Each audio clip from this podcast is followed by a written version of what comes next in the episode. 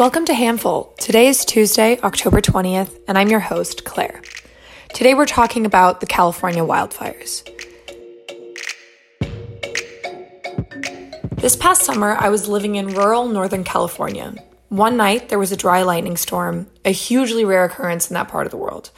I was living on a mountain 20 minutes away from town with no service and a one way road off the hill. The next day, while in town, I received an emergency alert on my phone. It read, a wildfire is in the area and is a possible threat to your location.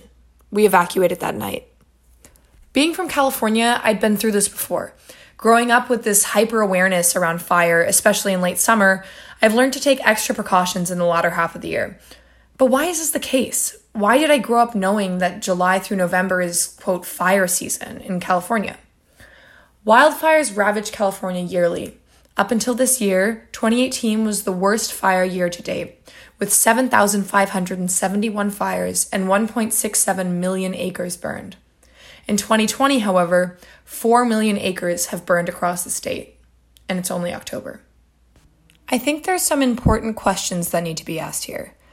Could this yearly tradition of destruction have been, or perhaps more importantly, can it now be avoided? Was it always like this? The answer is no, it wasn't always like this. The obvious and expected answer for how we got here is climate change. The earth is getting warmer, causing our summers to be hotter, vegetation to be drier, and wildfires to be bigger. But there are cultural layers to wildfires that go mostly unmentioned. For hundreds of years, Native American tribes in California and across the western United States have executed controlled burnings. These fires cull invasive plants, allowing suppressed plants access to more water and air. For centuries, this progress bolstered local ecosystems.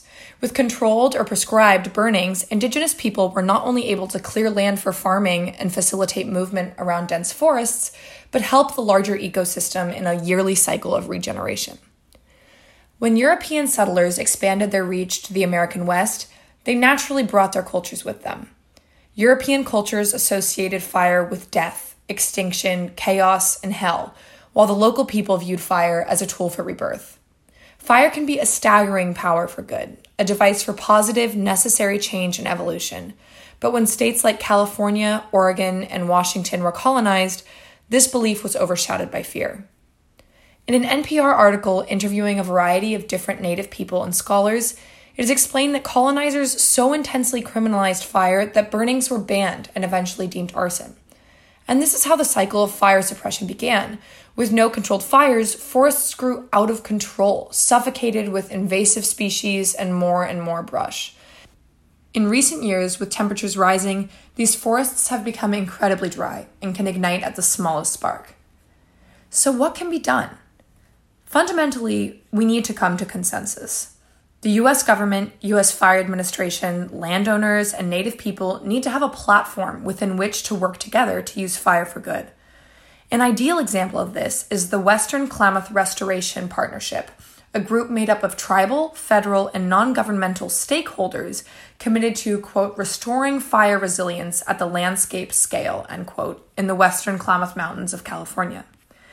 This group is made up of over 20 different organizations, ranging from tribes to conservation councils to federal agencies such as CAL FIRE and the EPA. As detailed on their website, a few of their goals are to create fire adapted communities, restore fire regimes and healthy river systems, while simultaneously supporting local economies and communities. This is a model example of what could be done to reverse the effects of fire suppression. However, this partnership only covers the West Klamath Mountains, about 1.2 million acres of land.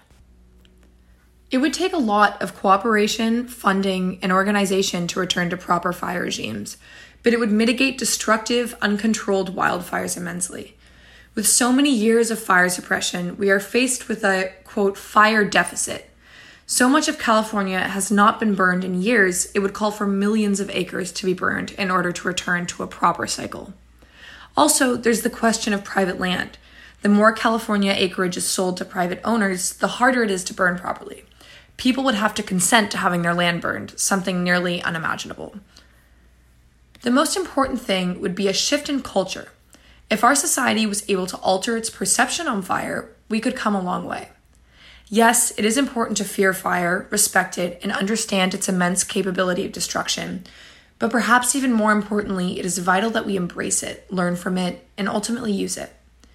I believe that many people, myself included, are often under the impression that we as humans live outside of nature.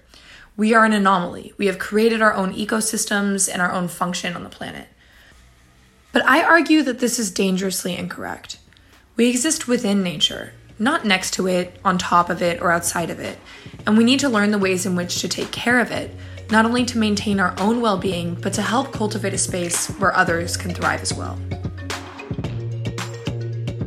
And that's the end of today's Handful. Handful is a production of Novel Hand where activism meets impact.